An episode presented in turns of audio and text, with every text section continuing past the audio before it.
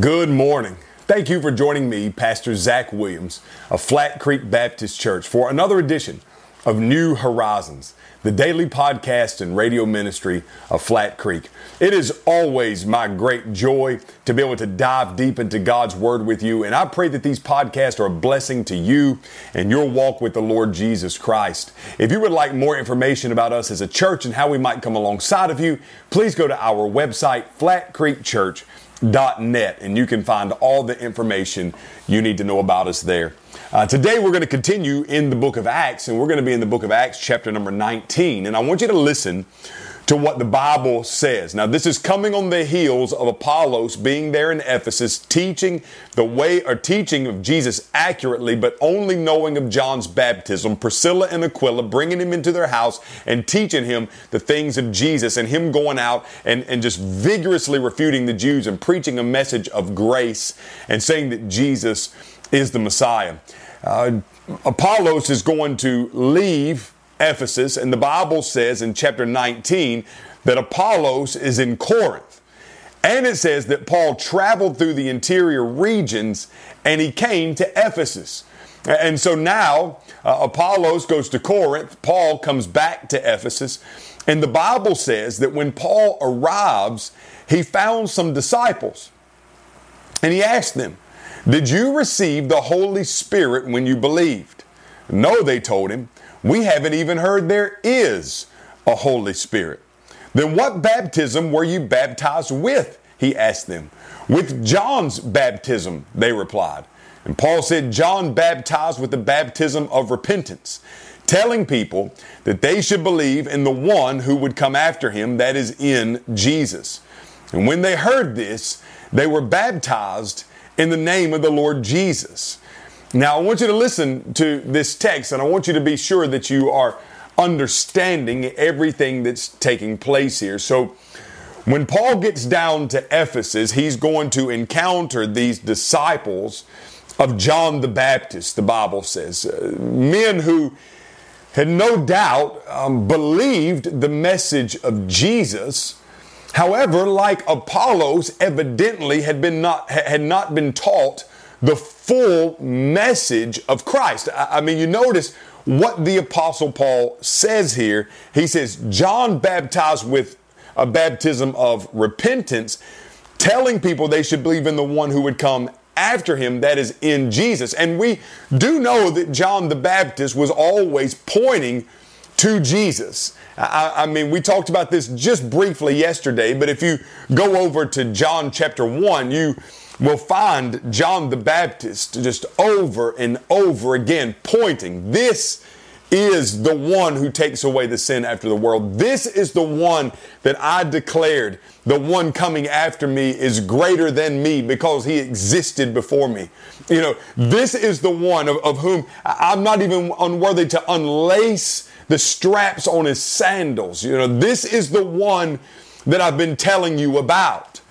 And so John's baptism was a baptism of repentance. You know, we see this in Mark. If you remember us walking through Mark, he tells you, you know, you need to repent uh, of your uh, of your adulterous ways, your your immoral ways, your evil ways, your wicked ways, and people are being baptized by John in the river Jordan, all the while pointing to Jesus, pointing to the one who is going to come. Now, friends, that's reminiscent of the Old Testament prophets. Because what did the Old Testament prophets do?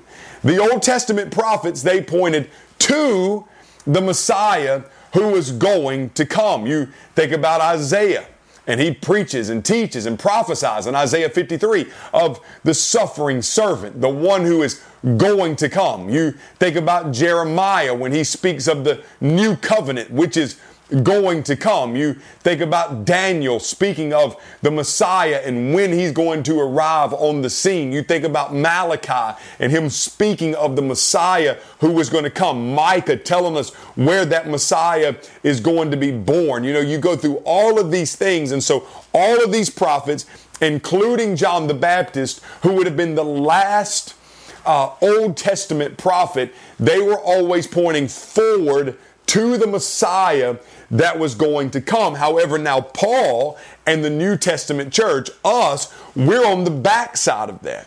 So we're not looking to or forward to the Messiah. We're looking in retrospect over the finished work that Christ has accomplished. And that's what's going on here. So these, these disciples of John, they were looking forward to the fullness of Christ's message and glory but they didn't have a full understanding of the things that he had done and accomplished. And so Paul is taking the time now to say, look, here it is, just like Aquila and Priscilla did for Apollos. Here it is. Jesus came, born of a virgin, lived a perfect, sinless life, was crucified on the cross of Calvary for the sins of all humanity, resurrected three days later, ascended to the Father, and he's coming back.